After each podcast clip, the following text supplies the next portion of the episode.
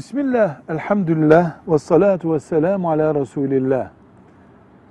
Şöyle bir şey merak edilmiş. Osmanlı Devleti'nde Yavuz'dan sonraki padişahlara halife deniyordu.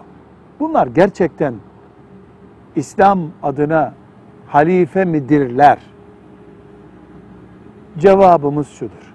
Elbette Raşid halifeler gibi, Osman gibi, Ali gibi, Ebu Bekir gibi, Ömer gibi radıyallahu anhüm değil. Değil.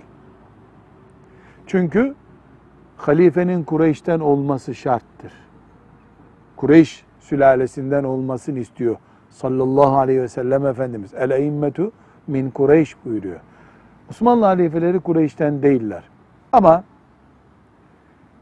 Abbasiler, Emeviler ne kadar İslam halifesi olarak anıldılarsa, Endülüs'teki Emeviler ne kadar İslam halifesi olarak anıldılarsa, o şartlarda ve o standartlarda Osmanlı halifeleri içinde İslam halifesi demek mümkündür, denmelidir.